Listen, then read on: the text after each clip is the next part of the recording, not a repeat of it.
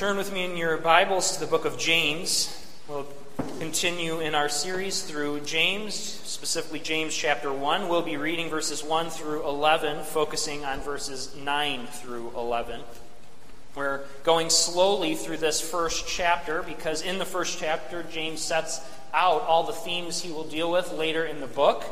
So we're going to take our time in chapter 1 and understand all that is going on, not only for the church, but what James would have them learn. Before we read God's word from James, let's ask for his blessing. Dear Father, Lord, our Master, our Savior, and even as your word proclaims, our friend, we see that you have come to us and given us a familiarity with you, that we can address you with these appropriate yet very close terms of father, of friend, of brother.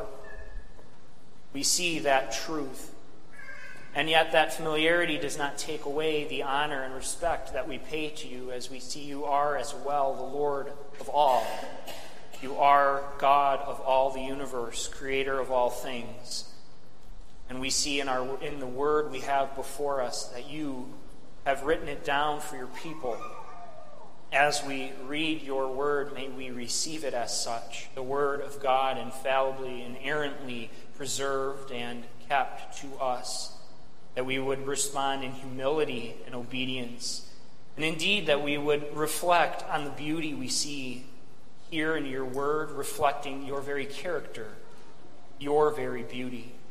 We long that this would be instilled in us, that we would more reflect it and help us to see that here even now this morning. We pray in Christ's name. Amen. James chapter 1, beginning in verse 1. James, a servant of God and of the Lord Jesus Christ, to the twelve tribes in the dispersion, greetings. Count it all joy, my brothers, when you meet trials of various kinds for you know that the testing of your faith produces steadfastness, and let steadfastness have its full effect, that you may be perfect and complete, lacking in nothing. If any of you lacks wisdom, let him ask God, who gives generously to all without reproach, and it will be given him. But let him ask in faith, with no doubting, for the one who doubts is like a wave of the sea that is driven and tossed by the wind. For that person must not suppose that he will receive anything from the Lord. He is a double minded man, unstable in all his ways. Let the lowly brother boast in his exaltation, and the rich in his humiliation, because like a flower of the grass he will pass away. For the sun rises with its scorching heat and withers the grass, its flower falls, and its beauty perishes. So also will the rich man fade away in the midst of his pursuits. We will read verses 9 through 11 again and pay attention here to the unexpected response that James gives. These unexpected words. Let the lowly brother boast in his exaltation, and the rich in his humiliation. Because, like a flower of the grass, he will pass away. For the sun rises with its scorching heat and withers the grass. Its flower falls, and its beauty perishes. So also will the rich man fade away in the midst of his pursuits. Thus ends the reading of God's word. Boasting. What we boast about has a lot to tell of our character, has a lot to tell about us. What we boast in are these things that we hold most dear. What we boast about are the things that we closely identify to who we are, or at least to who we want to be. Depending on your boast, it shows something about your, your competitiveness. It shows something about what you think is important.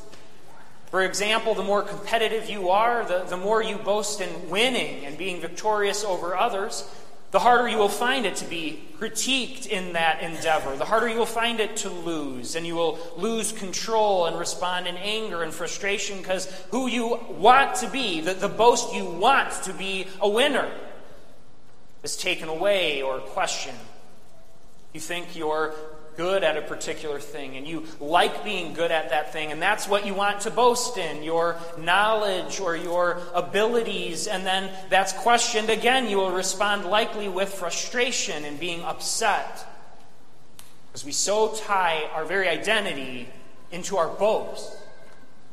We wish to boast. We place that desire deep within us. This is what we hold dear, and this is how I succeed at it, and this is why I'm better. And that's why we like to do it, or boasting in sinful ways. And yet, here we see a call from James to do something we most often associate with sin to boast, but to boast in one thing. In fact, to make this boast the boast that covers and consumes all other boasts, that we would have no other boast. That the things of the world that we might want to identify with, riches and poverty, these things that are so closely connected to who we are, but what are we to boast in in them? That's the beauty of God's Word. You see, what James says here is very unexpected, but exactly what we need to hear. Exactly what we need to hear. You could place yourself in one of two camps, and that's what James does here. He places them in the camps of the lowly and of the rich, the two extremes of that spectrum of a societal standing.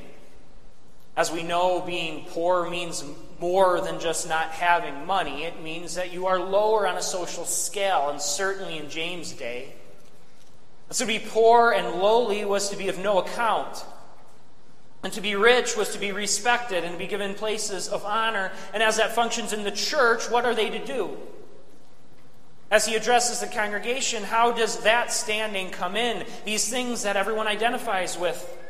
You see, the worldly wisdom of the lowly, and I say worldly wisdom, not God's wisdom, the worldly wisdom would say, get out of this position.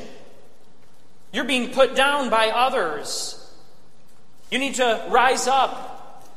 You need to band together with the lowly and overthrow the rich. You need to use the government to pull you out of this position. You need to do something to get out of this because you're being abused. And, and James doesn't deny that. And he won't later when he talks about how the rich were indeed abusing the poor. But that's not what he says to, for them to do. And so the beauty here is that he doesn't tell the poor man, You're right. You're right to feel this way. You're right to boast in something else. You're right to seek and overthrow. He doesn't go anywhere with that. What does he say? He says, boast in something else. Specifically, he tells the lowly, boast in their exaltation, and that's the surprise. You're one of these poor, lowly brothers in, in James's congregation, or the ones he addresses this to. You're, you're the one of no account. You're never given the places of honor. No one really cares what you talk about or say. No one's really looking to you for any type of leadership. Your opinion doesn't matter. That's what's, that's what's associated with this. You're the one who's not given the highest seats. Any party or festival or dinner or anything that you would attend, you'd be expected to sit in the back. You'd be expected to stand. You'd be expected to give up any higher position to someone else. That's your position. And James comes and you hear, oh, he's writing to the church. He's writing about the lowly, and you think, here, now the brother of Jesus is going to correct this. And he does, but what does he say? You, lowly, who really, in the worldly sense, have no boast, actually boast in your exaltation. But the poor and lowly shouldn't have an exaltation, they don't have an exalted standing. And James says, boast in your exalted standing. We see where he's getting at. We see the truth. The boast that they have is not in the society, it's not in their wealth, it's not in their political standing or prestige, it's not in the respect anyone else would pay them, as they likely don't have that. It's in their standing in Christ the exaltation of their position, being united to the Son of God, awaiting glory, awaiting profound blessing. To this, James says, this is your boast. This is all you need. And you see, this is the answer to even the downtrodden of society. And I want to be clear there. We don't use this text, and I am not saying this to support putting down social classes or promoting poverty. That's not what James is doing. James is rather addressing the members of the congregation where they're at. And what he says to do isn't to seek to change their social standing, though not a bad thing. Not a bad thing, as God's word will say, for a slave to, to seek freedom. In fact, he should. It's not a bad thing to work hard and save and even accumulate wealth. That's not what James is speaking against, but he's talking to those, the lowly, and saying, You don't need those to boast. You have a boast already. This is who he addresses first, the lowly. He will address the rich, but focuses first on the lowly, the lowly who are said to boast there. These are James' commands, verses 9 and 10. Let the lowly brother boast in his exaltation, and the rich in his humiliation. That isn't what we expect. It's not what we would even want to hear. It's alien to us, and that's why we need God's word. And we need it today when no one thinks this way. We're steeped in a culture that says when you're abused, someone else needs to pay for it. When you're abused, someone else, something needs to be done to rectify it. And again, there's truth to the fact that if when injustice is done, it should be rectified. There's truth to that. That's not where James brings his listeners, though. It isn't that they would grasp on to something else other than their very identity in Christ Himself, in their exaltation you can't look at boasting and exaltation without being brought to the gospel. What else could James mean? The exaltation he refers to is the gospel message, it's Christ himself. And that's the challenge. It's a challenge because it means the lowly can't look to their standing. They can't look to change it by stealing or complaining, bettering themselves, arranging a revolt, amassing political backing. That's not what to do. In fact, our sad story doesn't give us the right to forget the gospel. Our sad story doesn't give us the right to forget the gospel. And this isn't James coming down and beating the congregation. It's James coming up and pulling them up and saying, You're mired in these things. Be brought beyond that to your exalted position because you are exalted. How can sons of God be anything but exalted? They can't. How can sons of God united to Christ take their identity or their standing in anything other than their exaltation and who they are in Him? What this means, and we have a lot to apply to our life because that's true. And it's difficult because it's not the way we want to go. What does it mean? It means it applies not only to our wealth, political standing, it applies to our standing at school. It applies to our standing at home. Maybe you're not the favorite child. Maybe you were raised and you were clearly not the favorite. Maybe you aren't the most popular. Maybe everyone else asks for life updates about everyone else other than you. Maybe you're the one in the family who no one ever asks, How's it going? No one ever asks about your life, or your friends don't care. Maybe that is you. Maybe you're not the most attractive. Maybe you're not the strongest or the most talented or the smartest and the most intellectual. Maybe it seems like everything you try to do in this world does not succeed and is in fact a failure. Maybe you feel like a failure. Well, what does James say? He says, Why are you trying to boast in what ultimately doesn't matter? Because none, none of those things ultimately matter. All those things I mentioned bring with it sin and injustice, bring with it the marks of a, of a cursed world that shouldn't be. But none of it ultimately matters for how you should view yourself. And this is the answer. This is even the answer to such hot button topics like bullying and things like that. Is that right? Of course not. But what do we tell our children when they are bullied for something?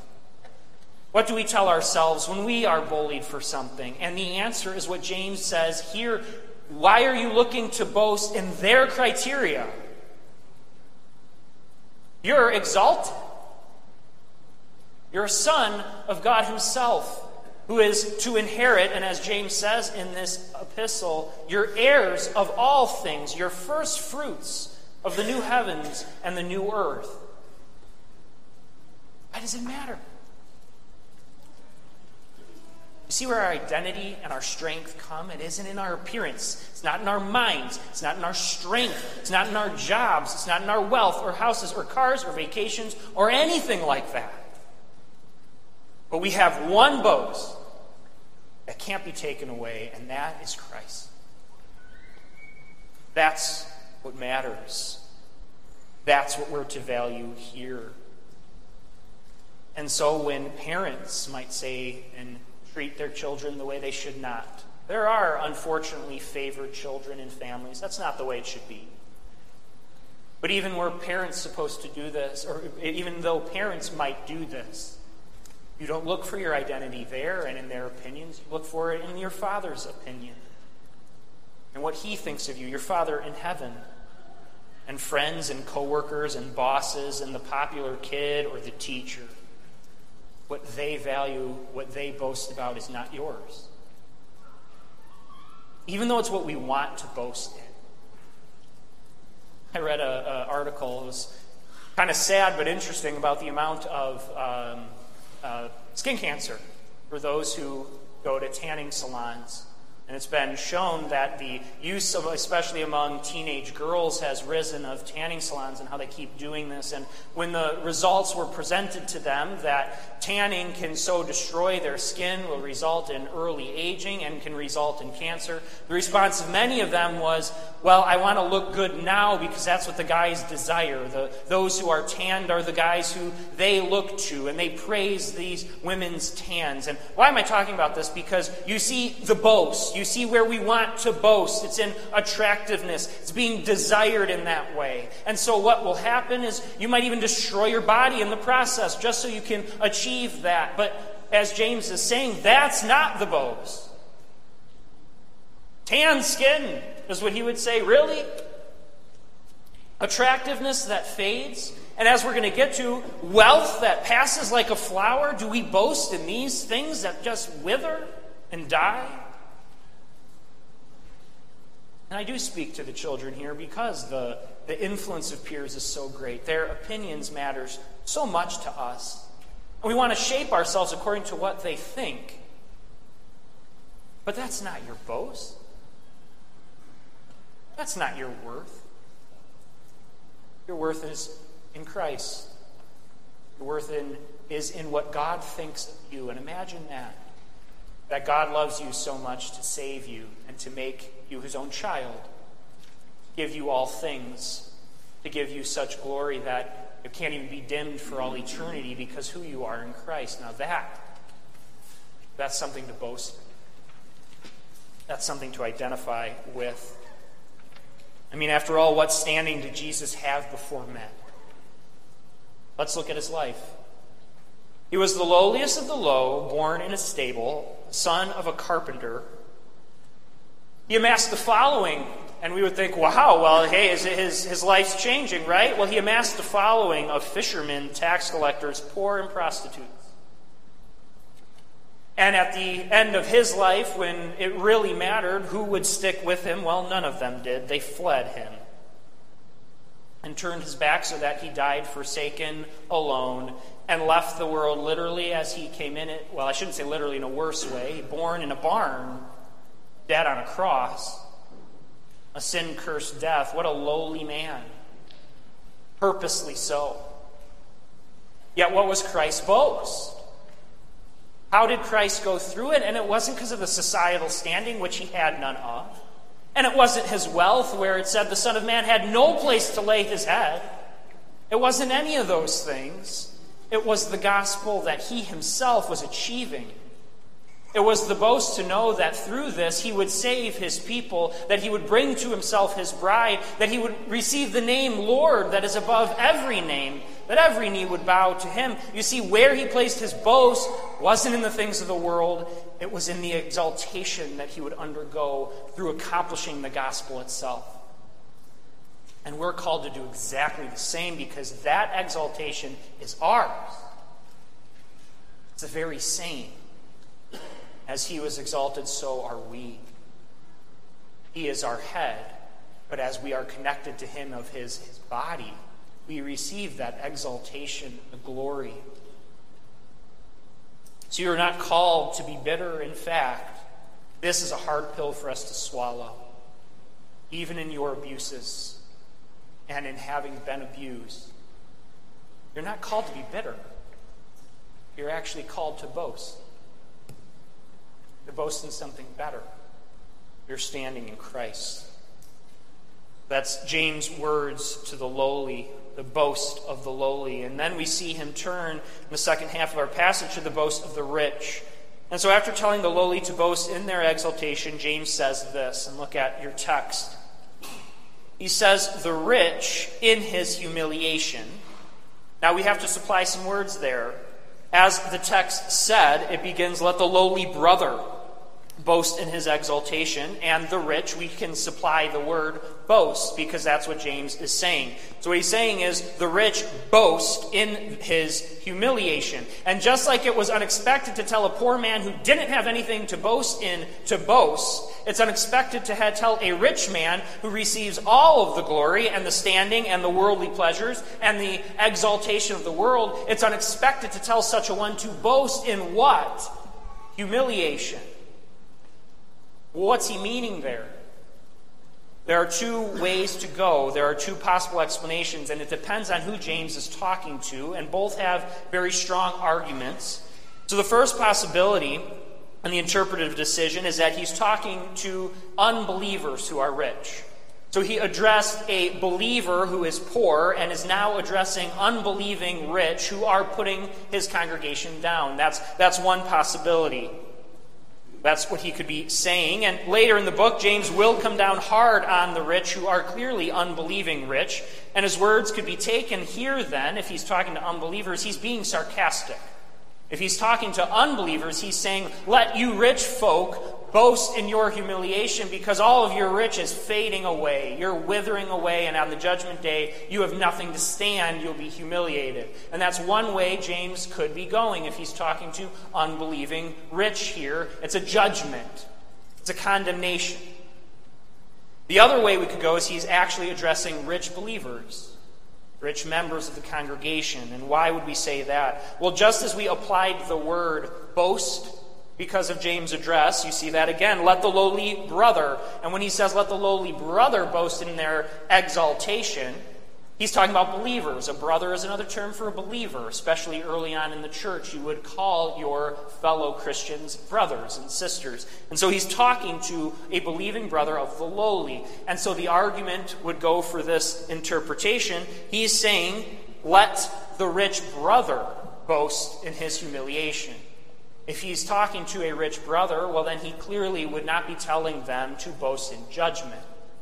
So, what would he be meaning if he's addressing them there? Well, a rich brother to boast in humiliation here would be the idea to boast in something the world deems lowly.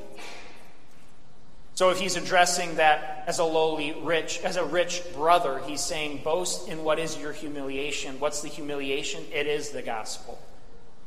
It's the humiliation in the sense that that is what makes one lowly in the world. That was what made one despised in the world. And these rich brothers would not receive exaltation in the worldly standing by holding to such a religion of persecution, poor people, and the outcasts.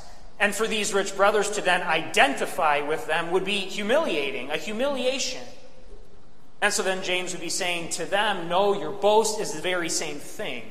Your boast is the gospel in Christ, even what the world might deem as humiliating. There are many different ways to go with that. It's important to see that whatever, whatever way we take it, and there are, again, strong options for both, whether he's condemning the unbelieving or talking to the rich, whatever way he's going with that, we see the point. And the point is that his condemnations of riches that don't matter as well. You see that in his illustration of that flower that withers, is scorched and brought to nothing.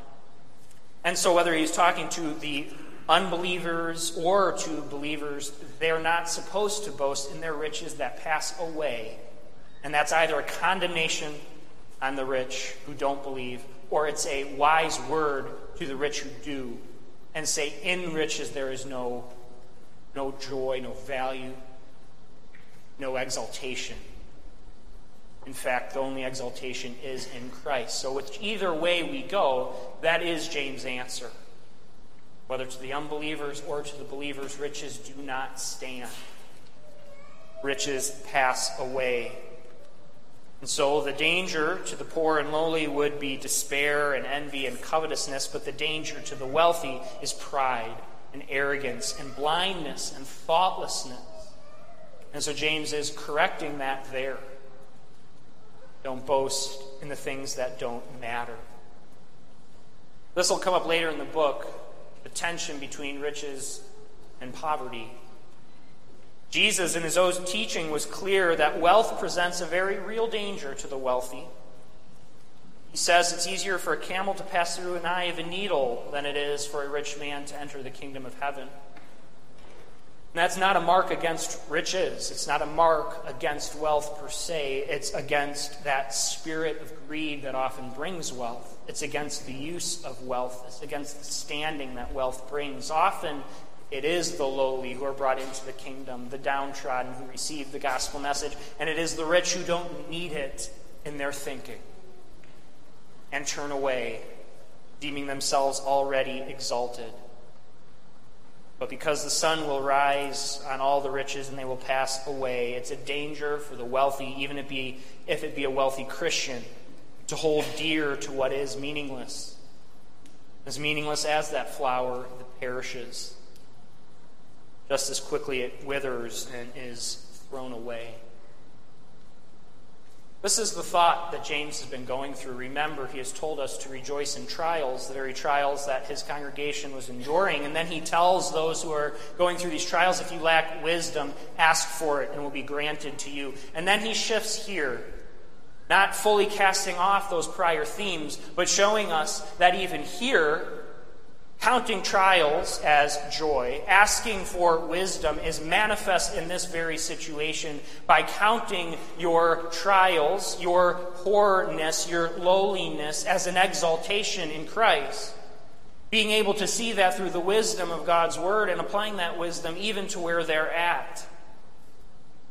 The double minded person is one who would stand between the, the wealthy and the poor and not know where he would like to go. That's to be double minded. Rather, the Christian is to see that they are raised up. The beauty of the gospel is seen in this passage. The beauty of the gospel is seen in the church. What is James telling his congregation? That they would behave in such a way that the gospel is all that matters that even in the church, the wealthy and the poor come together and the standing doesn't matter. That all come before Christ as equal in that way. All are equally loved by God and receive that. A great illustration of this, and we're going to close with this illustration, is from Sinclair Ferguson. This is a true story he witnessed in his own church. He tells a story he had come up to preach one Sunday morning and was sitting in the front as he observed the congregation. And as he observed, he looked out over his flock and he saw one of the dear members, a lowly elderly woman, enter in. This woman had a very rough go of things in her life. She didn't have much to her name, she didn't have any standing. She's a perfect example of James's lowly brother. She didn't have anything. The only space open in the church was in the pew next to a very successful man and his wife. This man had achieved much in the world, had much wealth, had even been knighted by the queen, had a name and recognition, had that standing and wealth. And this lowly woman came and sat right next to this rich man, and much to the surprise and shock, but not displeasure of that couple, she gave that man a big old kiss on the cheek and sat herself right down next to him. And Ferguson says that as he sat there, he just thought to himself, I, I love the church. And that's what we have. We don't have any knights here, not that I'm aware of, no sirs. But we have all those who go across all standings, all positions, all difficulties. And in the church, we come together not as those who are separate, we come together as a family. We come together as one, as those with one boast. One thing that matters. One thing that's able to make a lowly brother, a lowly sister who'd be outcast of the world to come and kiss the one who's the highest of the world and in friendship and love. What's that one thing? What's that one boast? It's Christ. That's the only thing that can tear down those boundaries. That's the only thing that fixes our own pride and the boasting that we want to make and the things we want to hold dear and grasp on to know. It's our standing in Him. That's what matters. We have only one boast our identity in Jesus Christ. Amen. Let's pray. Father in heaven, we turn to you, being in awe, being in awe of this text, being in awe that though we could be poor and beaten down and without any boast in the worldly sense, we have one that transcends anything the world can boast in. We may be, in fact, wealthy in the world's standings, but we see we forsake all wealth and will give it up gladly, for it will pass away in utter meaninglessness, in our boast is in Christ. We praise you, Lord Jesus, for that great truth. We praise you for the knowledge and understanding that in you we are secure. In you we are safe. In you the opinions and judgments of others, even the vindictive and mean, the harsh and the cruel, they don't ultimately reflect who we are. This will take great strength, and so we pray, as James tells us to, to ask for wisdom to do this. To ask for your wisdom to apply this word to our own life, that we would, as the lowly boast, that we would, as the rich boast in Christ and Him alone. This does transcend anything in our capacities. Grant it, we pray, for you are able to work what you command. And we pray this as your humble people who need and, in fact, strongly desire this that your name would be praised, that your Son would be preeminent. That's why we live, and may we not lose that focus. We pray this in his name.